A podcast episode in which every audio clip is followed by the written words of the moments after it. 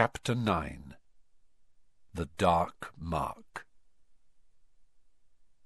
Don't tell your mother you've been gambling, Mr. Weasley implored Fred and George as they all made their way slowly down the purple-carpeted stairs.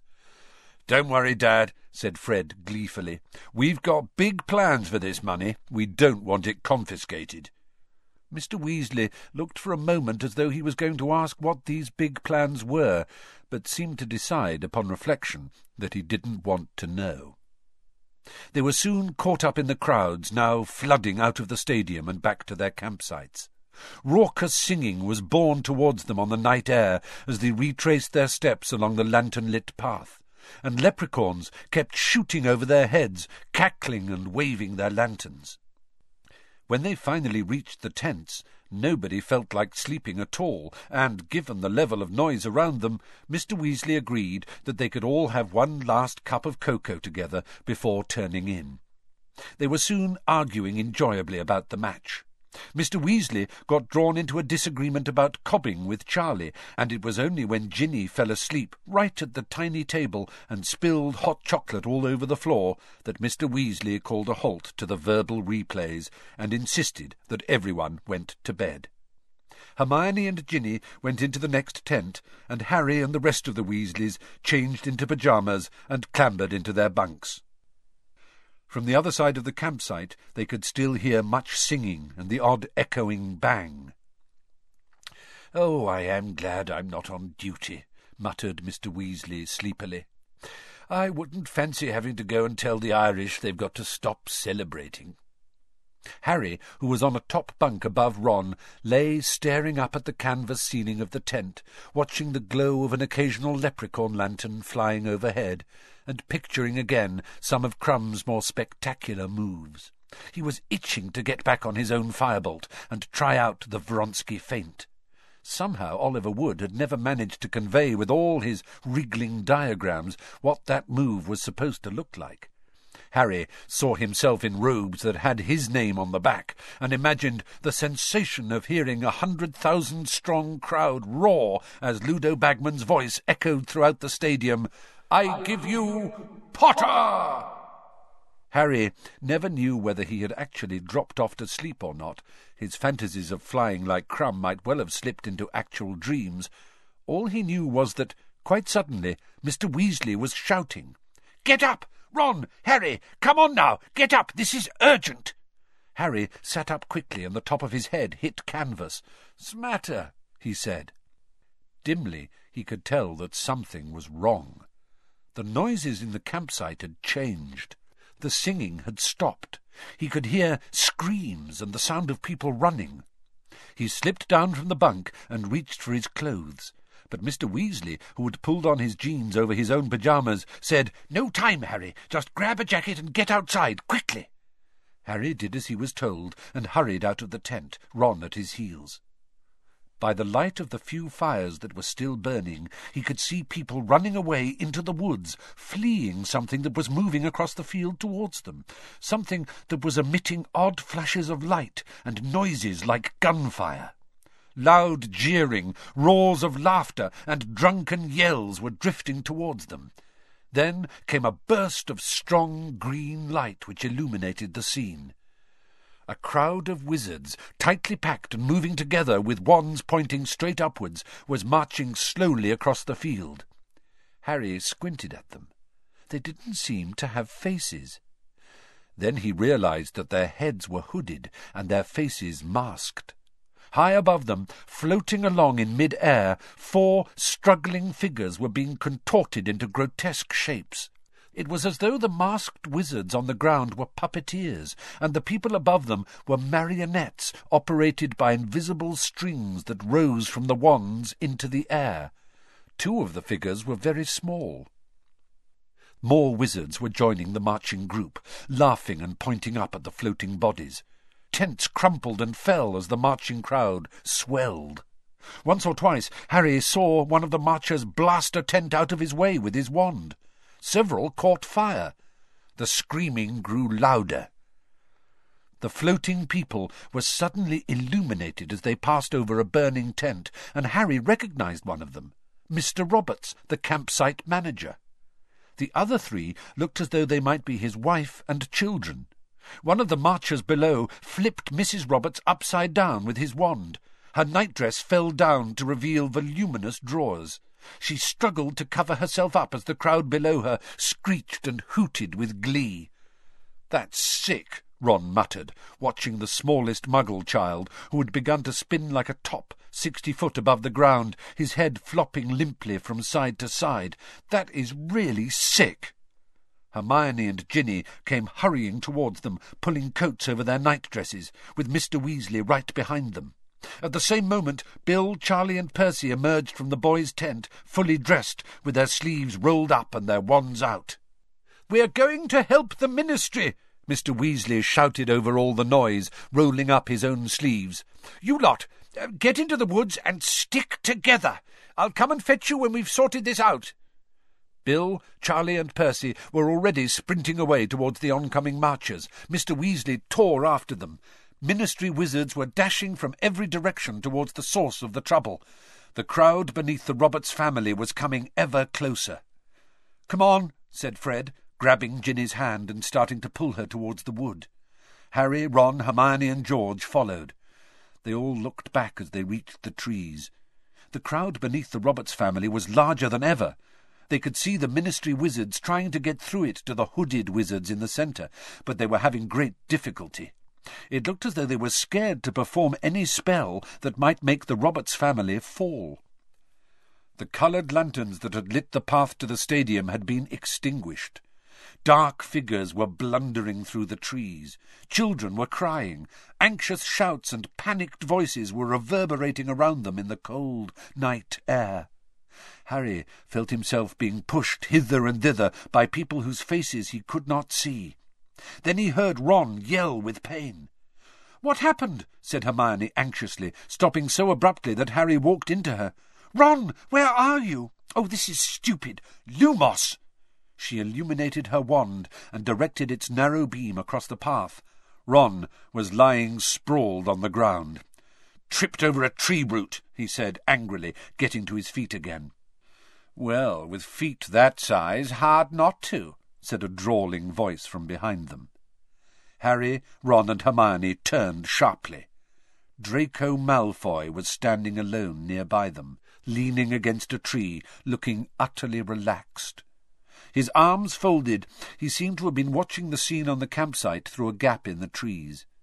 Ron told Malfoy to do something that Harry knew he would never have dared say in front of Mrs. Weasley. Language, Weasley? said Malfoy, his pale eyes glittering. Hadn't you better be hurrying along now? You wouldn't like her spotted, would you? He nodded at Hermione, and at the same moment a blast like a bomb sounded from the campsite, and a flash of green light momentarily lit the trees around them. What's that supposed to mean? said Hermione defiantly. Granger, they're after muggles, said Malfoy. Do you want to be showing off your knickers in mid-air? Because if you do hang around, they're moving this way, and it would give us all a laugh. Hermione's a witch, Harry snarled. Have it your own way, Potter, said Malfoy, grinning maliciously. If you think they can't spot a mudblood, stay where you are. You watch your mouth, shouted Ron. Everybody present knew that mudblood was a very offensive term for a witch or wizard of muggle parentage. Never mind, Ron, said Hermione quickly, seizing Ron's arm to restrain him as he took a step towards Malfoy. There came a bang from the other side of the trees that was louder than anything they had heard. Several people nearby screamed. Malfoy chuckled softly. Scare easily, don't they? he said lazily. I suppose your daddy told you all to hide. What's he up to, trying to rescue the muggles? Where are your parents? said Harry, his temper rising. Out there wearing masks, are they? Malfoy turned his face to Harry, still smiling. Well, if they were, I wouldn't be likely to tell you, would I, Potter? Oh, come on, said Hermione with a disgusted look at Malfoy. Let's go and find the others. Keep that big bushy head down, Granger, sneered Malfoy. Come on, Hermione repeated, and she pulled Harry and Ron off up the path again. I'll bet you anything his dad is one of that masked lot, said Ron hotly. Well, with any luck, the ministry will catch him, said Hermione fervently. Oh, I can't believe this. Where have the others got to? Fred, George, and Ginny were nowhere to be seen, though the path was packed with plenty of other people, all of them looking nervously over their shoulders towards the commotion back at the campsite. A huddle of teenagers in pyjamas was arguing vociferously a little way along the path. When they saw Harry, Ron, and Hermione, a girl with thick, curly hair turned and said quickly, Où est Madame Maxime? Nous l'avons perdue. Uh, what? said Ron. Oh. The girl who had spoken turned her back on him, and as they walked on, they distinctly heard her say, Hogwarts. Beauxbatons, muttered Hermione. Sorry, said Harry. They must go to Beauxbatons, said Hermione. You know, Beauxbatons Academy of Magic. I read about it in An Appraisal of Magical Education in Europe. Oh, yeah, right, said Harry.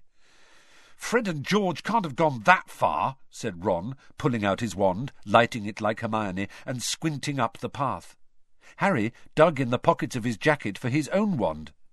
But it wasn't there. The only things he could find were his omnioculars. Ah, no! I don't believe it!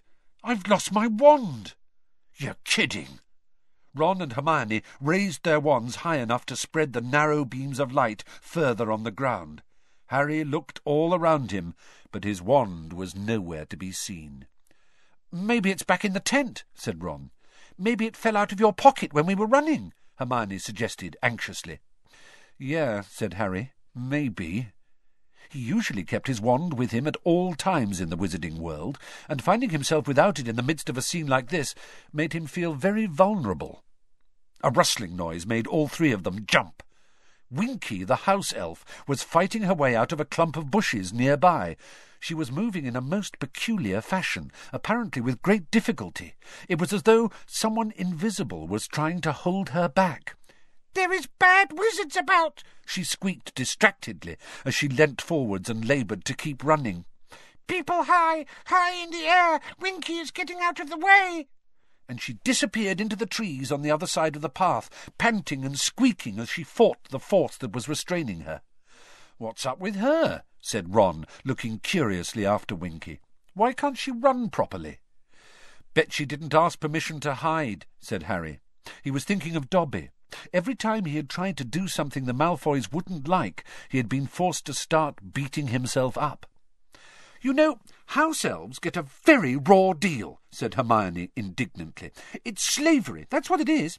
That Mr. Crouch made her go up to the top of the stadium, and she was terrified, and he's got her bewitched so she can't even run when they start trampling tents.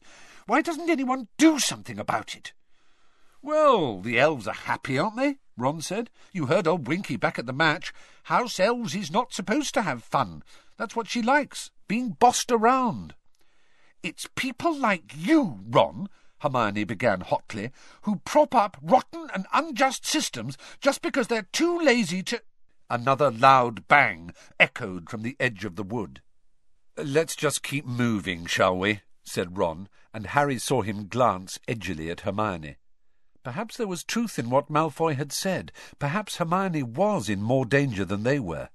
They set off again, Harry still searching his pockets, even though he knew his wand wasn't there. They followed the dark path deeper into the wood, still keeping an eye out for Fred, George, and Ginny. They passed a group of goblins who were cackling over a sack of gold they had undoubtedly won betting on the match, and who seemed quite unperturbed by the trouble on the campsite.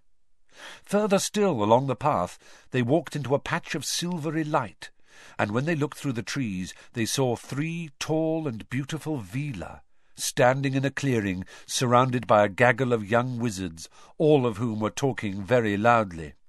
I pull down about a hundred sacks of galleons a year, one of them shouted. I'm a dragon killer for the Committee of the Disposal of Dangerous Creatures. No, you're not, yelled his friend. You're a dishwasher at the Leaky Cauldron, but I'm a vampire hunter. I've killed about ninety so far. A third young wizard, whose pimples were visible even by the dim silvery light of the Veela, now cut in. I'm about to become the youngest ever Minister for Magic, I am. Harry snorted with laughter. He recognized the pimply wizard. His name was Stan Shunpike, and he was in fact a conductor on the triple-decker night bus. He turned to tell Ron this, but Ron's face had gone oddly slack, and the next second Ron was yelling, Did I tell you I've invented a broomstick that'll reach Jupiter? Honestly, said Hermione again, and she and Harry grabbed Ron firmly by the arms, wheeled him around, and marched him away. By the time the sounds of the Veela and their admirers had faded completely, they were in the very heart of the wood. They seemed to be alone now. Everything was much quieter. Harry looked around. I reckon we can just wait here, you know. We'll hear anyone coming a mile off. The words were hardly out of his mouth when Ludo Bagman emerged from behind a tree right ahead of them. Even by the feeble light of the two wands, Harry could see that a great change had come over Bagman. He no longer looked buoyant and rosy-faced. There was no more spring in his step. He looked very white and strained. "'Who's that?' He said, blinking down at them, trying to make out their faces. "'What are you doing in here, all alone?' They looked at each other, surprised. "'Well, there's a sort of riot going on,' said Ron. Bagman stared at him. "'What?' On the campsite, some people have got hold of a family of muggles. Bagman swore loudly. Damn them! he said, looking quite distracted, and without another word he disapparated with a small pop. Not exactly on top of things, Mr. Bagman, is he? said Hermione, frowning. He was a great beater, though, said Ron, leading the way off the path into a small clearing and sitting down on a patch of dry grass at the foot of a tree. The Wimborne Wasps won the league three times in a row while he was with them. He took his small figure of Krum out of his pocket, set it down on the ground, and watched it walk around for a while. Like the real Krum, the model was slightly duck-footed and round-shouldered, much less impressive on his splayed feet than on his broomstick. Harry was listening out for noise from the campsite. Everything still seemed quiet. Perhaps the riot was over. I hope the others are okay, said Hermione after a while. They'll be fine, said Ron. Imagine if your dad catches Lucius Malfoy, said Harry, sitting down next to Ron and watching the small figure of Krum's slouching over the fallen leaves. He's always said he'd like to get something on him. That'd wipe the smirk off old Draco's face all right, said Ron. Those poor muggles, though, said Hermione nervously. What if they can't get them down? They will, said Ron reassuringly. They'll find a way. Mad, though, to do something like that when the whole Ministry of Magic's out here tonight, said Hermione. I mean, how do they expect to get away with it? Do you think they've been drinking, or are they just... But she broke off abruptly and looked over her shoulder. Harry and Ron looked quickly around too. It sounded as though someone was staggering towards their clearing. They waited, listening to the sounds of the uneven steps behind the dark trees, but the footsteps came to a sudden halt. Hello? called Harry. There was silence. Harry got to his feet and peered around the tree. It was too dark to see very far, but he could sense somebody standing just beyond the range of his vision. Who's there? he said. And then, without warning, the silence was rent by a voice unlike any they had heard in the wood, and it uttered not a panicked shout, but what sounded like a spell. Morsmordre!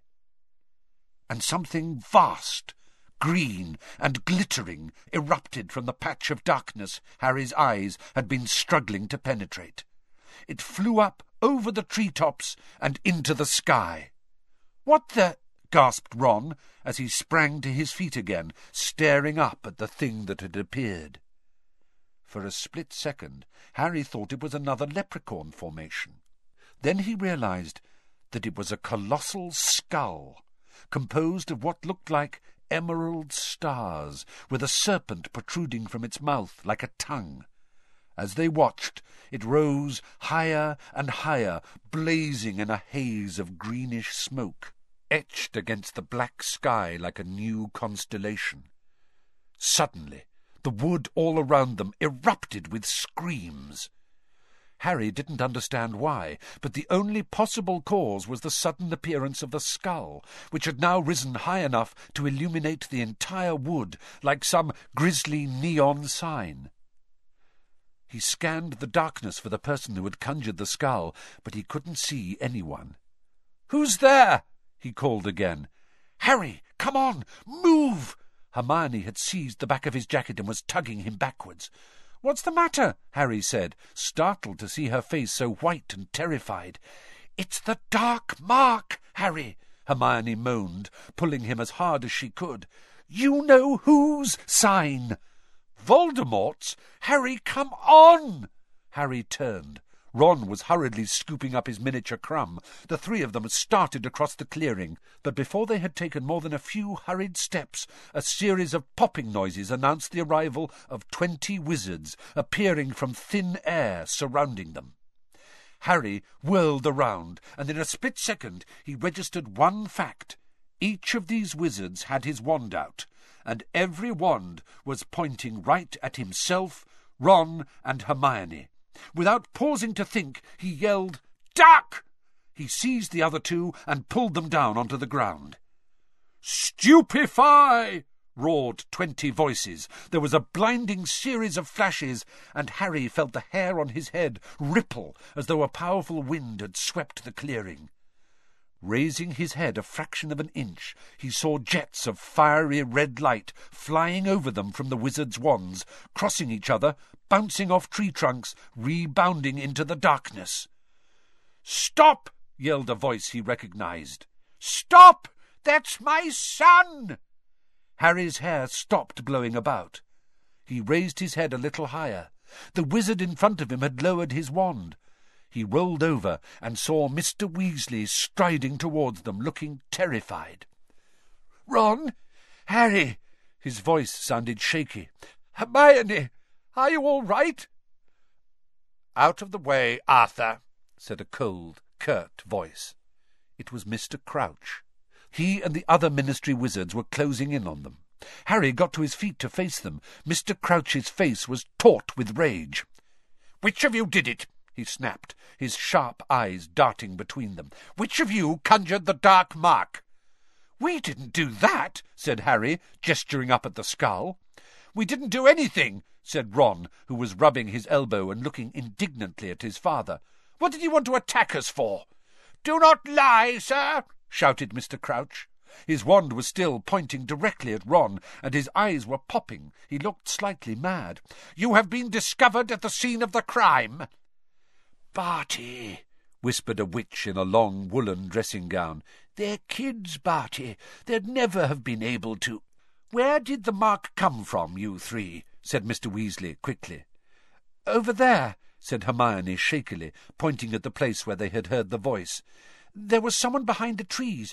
They shouted words, an incantation. Oh, stood over there, did they? said Mr. Crouch, turning his popping eyes on Hermione now, disbelief etched all over his face. Said an incantation, did they? You seem very well informed about how that mark is summoned, missy. But none of the Ministry wizards, apart from Mr. Crouch, seemed to think it remotely likely that Harry, Ron, or Hermione had conjured the skull. On the contrary, at Hermione's words, they had raised all their wands again, and were pointing in the direction she had indicated, squinting through the dark trees. We're too late, said the witch in the woollen dressing gown, shaking her head. They'll have disapparated. I don't think so, said a wizard with a scrubby brown beard. It was Amos Diggory, Cedric's father. Our stunners went right through those trees. There's a good chance we got them. Amos, be careful, said a few of the wizards warningly, as Mr. Diggory squared his shoulders, raised his wand, marched across the clearing, and disappeared into the darkness. Hermione watched him vanish with her hands over her mouth. A few seconds later they heard Mr. Diggory shout. Yes, we got them. There's someone here. Unconscious. It's... but blimey! You've got someone? shouted Mr. Crouch, sounding highly disbelieving. Who? Who is it? They heard snapping twigs, the rustling of leaves, and then crunching footsteps as Mr. Diggory re-emerged from behind the trees. He was carrying a tiny, limp figure in his arms. Harry recognized the tea towel at once. It was Winky. Mr. Crouch did not move or speak as Mr. Diggory deposited Mr. Crouch's elf on the ground at his feet. The other Ministry wizards were all staring at Mr. Crouch. For a few seconds Crouch remained transfixed, his eyes blazing in his white face as he stared down at Winky. Then he appeared to come to life again. This cannot be, he said jerkily. No, he moved quickly around Mr. Diggory and strode off towards the place where he had found Winky. No point, Mr. Crouch, Mr. Diggory called after him. There's no one else there. But Mr. Crouch did not seem prepared to take his word for it. They could hear him moving around, the rustling of leaves as he pushed the bushes aside, searching. Bit embarrassing, Mr. Diggory said grimly, looking down at Winky's unconscious form. Barty Crouch's house elf, I mean to say.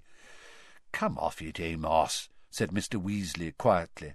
You don't seriously think it was the elf? The dark mark's a wizard sign. It requires a wand.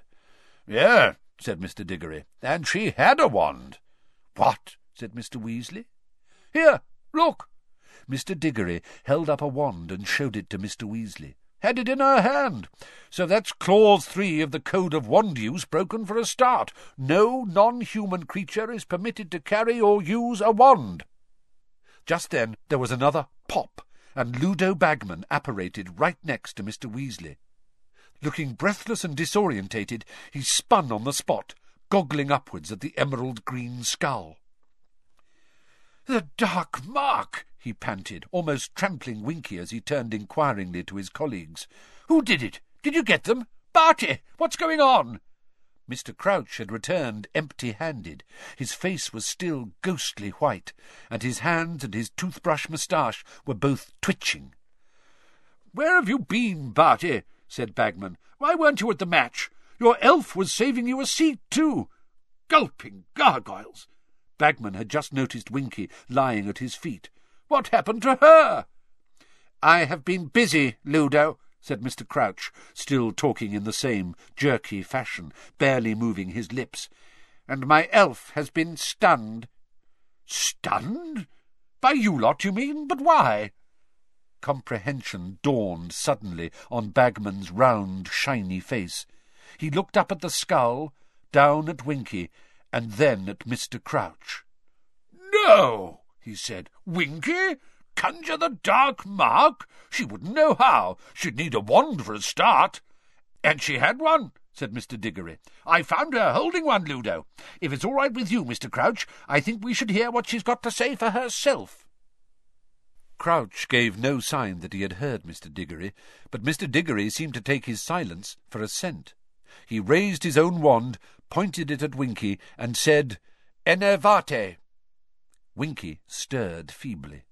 Her great brown eyes opened, and she blinked several times in a bemused sort of way. Watched by the silent wizards, she raised herself shakily into a sitting position. She caught sight of Mr. Diggory's feet, and slowly, tremulously, raised her eyes to stare up into his face. Then, more slowly still, she looked up into the sky. Harry could see the floating skull reflected twice in her enormous glassy eyes. She gave a gasp, looked wildly around the crowded clearing, and burst into terrified sobs.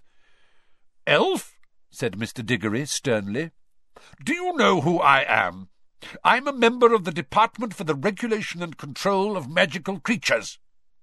Winky began to rock backwards and forwards on the ground, her breath coming in sharp bursts.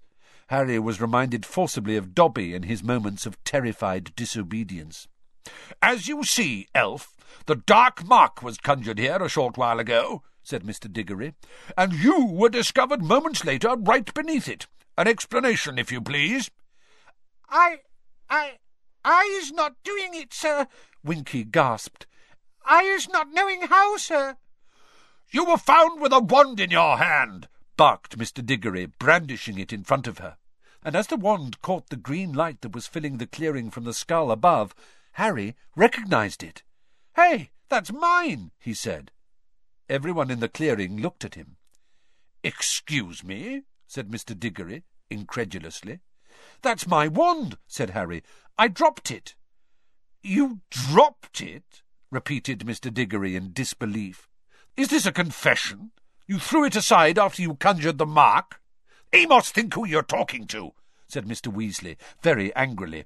Is Harry Potter likely to conjure the dark mark? Oh, of course not, mumbled Mr. Diggory. Sorry, uh, I'm carried away. I didn't drop it there, anyway, said Harry, jerking his thumb towards the trees beneath the skull. I missed it right after we got into the wood. So, said Mr. Diggory, his eyes hardening as he turned to look at Winky again, cowering at his feet. You found this wand, eh, elf? And you picked it up and thought you'd have some fun with it, did you? I is not doing magic with it, sir, squealed Winky, tears streaming down the sides of her squashed and bulbous nose. I is, I is, I is just picking it up, sir. I is not making the dark mark, sir. I is not knowing how. It wasn't her, said Hermione.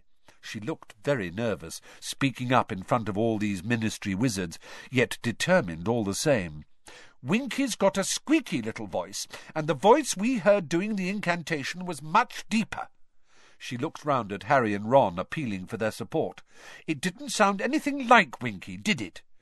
No, said Harry, shaking his head. It definitely didn't sound like an elf. Yeah, it was a human voice, said Ron. Well, we'll soon see, growled Mr. Diggory, looking unimpressed. There's a simple way of discovering the last spell a wand performed, elf. Did you know that? Winky trembled and shook her head frantically, her ears flapping, as Mr. Diggory raised his own wand again and placed it tip to tip with Harry's. Prior incantato! roared Mr. Diggory. Harry heard Hermione gasp horrified as a gigantic serpent-tongued skull erupted from the point where the two wands met. But it was a mere shadow of the green skull high above them. It looked as though it was made of thick grey smoke, the ghost of a spell. Deletrius! Mr. Diggory shouted, and the smoky skull vanished in a wisp of smoke. So, said Mr. Diggory, with a kind of savage triumph, looking down upon Winky, who was still shaking convulsively. I is not doing it, she squealed, her eyes rolling in terror. I is not, I is not, I is not knowing how. I is a good elf. I isn't using wands. I isn't knowing how. You've been caught red-handed, elf, Mr. Diggory roared. Caught with the guilty wand in your hand. Amos, said Mr. Weasley loudly, think about it. Precious few wizards know how to do that spell. Where would she have learnt it? Perhaps Amos is suggesting, said Mr. Crouch, cold anger in every syllable, that I routinely teach my servants to conjure the dark mark. There was a deeply unpleasant silence.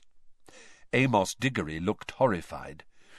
Mr. Crouch, not, not at all.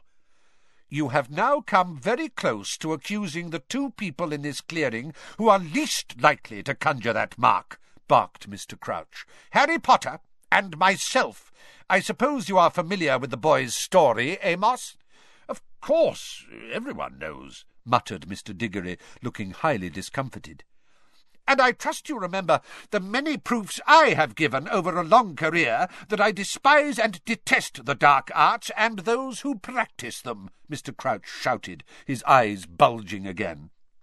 Mr. Crouch, I, I never suggested you had anything to do with it, muttered Amos Diggory, now reddening behind his scrubby brown beard. If you accuse my elf, you accuse me, Diggory, shouted Mr. Crouch. Where else would she have learnt to conjure it? She she might have picked it up anywhere. Precisely, Amos, said Mr. Weasley. She might have picked it up anywhere.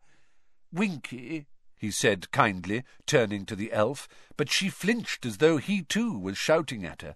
Where exactly did you find Harry's wand? Winky was twisting the hem of her tea towel so violently that it was fraying beneath her fingers. I I's finding it finding it there, sir, she whispered. There, in the trees, sir. You see, Amos, said Mr. Weasley. Whoever conjured the mark could have disapparated right after they'd done it, leaving Harry's wand behind. A clever thing to do, not using their own wand, which could have betrayed them, and Winky here had the misfortune to come across the wand moments later and pick it up. But then she'd have been feet away from the real culprit, said Mr. Diggory impatiently. Elf, did you see anyone? Winky began to tremble worse than ever. Her giant eyes flickered from Mr. Diggory to Ludo Bagman and on to Mr. Crouch. Then she gulped and said, I is seeing no one, sir. No one. Amos, said Mr. Crouch curtly, I am fully aware that in the ordinary course of events you would want to take Winky into your department for questioning. I ask you, however, to allow me to deal with her. Mr. Diggory looked as though he didn't think much of this suggestion at all, but it was clear to Harry that Mr. Crouch was such an important member of the ministry that he did not dare refuse him. You may rest assured that she will be punished, Mr. Crouch added coldly. Master, Winky stammered, looking up at Mr. Crouch, her eyes brimming with tears. Master, please.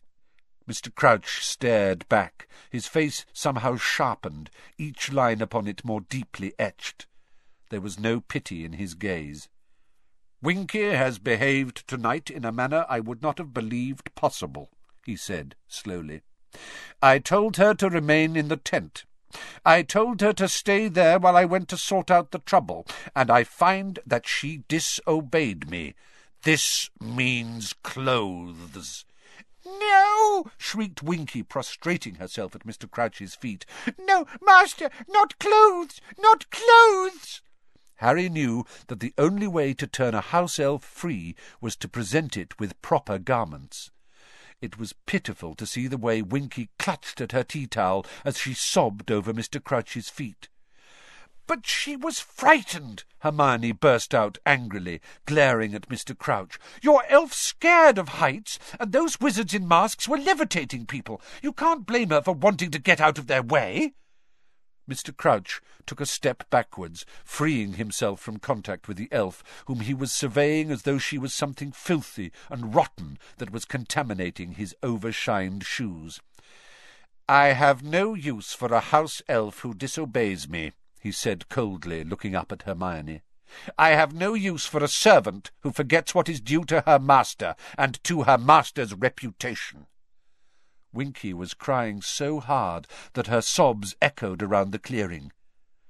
There was a very nasty silence, which was ended by Mr. Weasley, who said quietly, Well, I think I'll take my lot back to the tent, if nobody's got any objections. Amos, that wand's told us all it can. If Harry could have it back, please. Mr. Diggory handed Harry his wand, and Harry pocketed it. Come on, you three, Mr. Weasley said quietly. But Hermione didn't seem to want to move. Her eyes were still upon the sobbing elf. Hermione, Mr. Weasley said, more urgently. She turned and followed Harry and Ron out of the clearing and off through the trees. What's going to happen to Winky? said Hermione, the moment they had left the clearing. I don't know, said Mr. Weasley. The way they were treating her, said Hermione furiously. Mr. Diggory calling her elf all the time, and Mr. Crouch. He knows she didn't do it, and he's still going to sack her. He didn't care how frightened she'd been or how upset she was. It was like she wasn't even human. Well, she's not, said Ron. Hermione rounded on him. That doesn't mean she hasn't got feelings, Ron. It's disgusting the way... Hermione, I agree with you, said Mr. Weasley quickly, beckoning her on. But now is not the time to discuss elf rights. I want to get back to the tent as fast as we can. What happened to the others? We lost them in the dark, said Ron. Dad, why was everyone so uptight about that skull thing? I'll explain everything back at the tent, said Mr. Weasley tensely. But when they reached the edge of the wood, their progress was impeded. A large crowd of frightened-looking witches and wizards was congregated there, and when they saw Mr. Weasley coming towards them, many of them surged forwards. What's going on in there? Who conjured it? Arthur, it's not him. Of course it's not him, said Mr. Weasley impatiently. We don't know who it was. It looks like they disapparated. Now excuse me, please. I want to get to bed. he led Harry, Ron, and Hermione through the crowd and back into the campsite. All was quiet now. There was no sign of the masked wizards, though several ruined tents were still smoking. Charlie's head was poking out of the boys' tent. Dad, what's going on? he called through the dark. Fred, George, and Ginny got back okay, but the others. I've got them here, said Mr. Weasley, bending down and entering the tent. Harry, Ron, and Hermione entered after him. Bill was sitting at the small kitchen table, holding a bedsheet to his arm, which was bleeding profusely. Charlie had a large rip in his shirt, and Percy was sporting a bloody nose. Fred, George, and Ginny looked unhurt, though shaken. Did you get them, Dad? Said Bill sharply. The person who conjured the mark? No, said Mr. Weasley. We found Barty Crouch's elf holding Harry's wand, but we're none the wiser about who actually conjured the mark. What? said Bill, Charlie, and Percy together. Harry's wand? said Fred. Mr. Crouch's elf? said Percy, sounding thunderstruck. With some assistance from Harry, Ron, and Hermione, Mr. Weasley explained what had happened in the woods. When they had finished their story, Percy swelled indignantly. Well, Mr. Crouch is quite right to get rid of an elf like that, he said, running away when he'd expressly told her not to, embarrassing him in front of the whole ministry.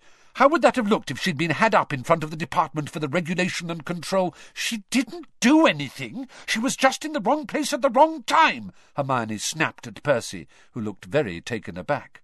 Hermione had always got on fairly well with Percy, better, indeed, than any of the others. Hermione, a wizard in Mr. Crouch's position can't afford a house elf who's going to run amuck with a wand, said Percy pompously, recovering himself. She didn't run amuck, shouted Hermione. She just picked it up off the ground.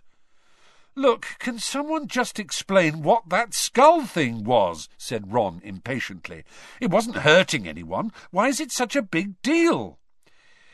I told you it's you-know-who's symbol, Ron, said Hermione, before anyone else could answer. I read about it in The Rise and Fall of the Dark Arts. And it hasn't been seen for thirteen years, said Mr. Weasley quietly. Of course people panicked. It was almost like seeing you-know-who back again. I don't get it, said Ron, frowning. I mean, it's still only a shape in the sky. Ron, you know who and his followers sent the dark mark into the air whenever they killed, said Mr. Weasley. The terror it inspired, you have no idea, you're too young. Just picture coming home and finding the dark mark hovering over your house and knowing what you're about to find inside. Mr. Weasley winced. Everyone's worst fear, the very worst. There was silence for a moment. Then Bill, removing the sheet from his arm to check on his cut, said, Well, it didn't help us tonight, whoever conjured it. It scared the Death Eaters away the moment they saw it. They all disapparated before we'd got near enough to unmask any of them. We caught the Robertses before they hit the ground, though. They're having their memories modified right now. Death Eaters? said Harry. What are Death Eaters? It's what you-know-whose supporters called themselves, said Bill. I think we saw what's left of them tonight. The ones who managed to keep themselves out of Azkaban, anyway. We can't prove it was them, Bill, said Mr. Weasley. Though it probably was, he added hopelessly. Yeah, I bet it was, said Ron suddenly. Dad, we met Draco Malfoy in the woods, and he as good as told us his dad was one of those nutters in masks, and we all know the Malfoys were right in with you-know-who. But what were Voldemort's supporters? Harry began. Everyone flinched.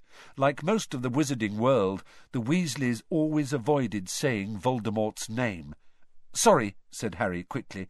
What were you-know-who's supporters up to? Levitating muggles? I mean, what was the point? The point, said Mr. Weasley with a hollow laugh. Harry, that's their idea of fun. Half the muggle killings back when you-know-who was in power were done for fun. I suppose they had a few drinks tonight and couldn't resist reminding us all that lots of them are still at large. A nice little reunion for them, he finished disgustedly. But if they were the Death Eaters, why did they disapparate when they saw the dark mark? said Ron. They'd have been pleased to see it, wouldn't they? Use your brains, Ron, said Bill. If they really were Death Eaters, they worked really hard to keep out of Azkaban when you-know-who lost power and told all sorts of lies about him, forcing them to kill and torture people. I bet they'd be even more frightened than the rest of us to see him come back. They denied they'd ever been involved with him when he lost his powers and went back to their daily lives. I don't reckon he'd be over pleased with them, do you? So, whoever conjured the dark mark, said Hermione slowly, were they doing it to show support for the Death Eaters, or to scare them away? Your guess is as good as ours, Hermione, said Mr. Weasley. But I'll tell you this. It was only the Death Eaters who ever knew how to conjure it. I'd be very surprised if the person who did it hadn't been a Death Eater once, even if they're not now. Listen, it's very late, and if your mother hears what's happened, she'll be worried sick. We'll get a few more hours' sleep, and then try and get an early portkey out of here. Harry got back into his bunk with his head buzzing. He knew he ought to feel exhausted. It was nearly three in the morning, but he felt wide awake, wide awake, and worried. Three days ago, it felt like much longer, but it had only been three days, he had awoken with his scar burning. And tonight, for the first time in thirteen years, Lord Voldemort's mark had appeared in the sky. What did these things mean? He thought of the letter he had written to Sirius before leaving Privet Drive. Would Sirius have got it yet? When would he reply? Harry lay looking up at the canvas, but no flying fantasies came to him now to ease him to sleep. And it was a long time after Charlie's snores filled the tent that Harry finally dozed off.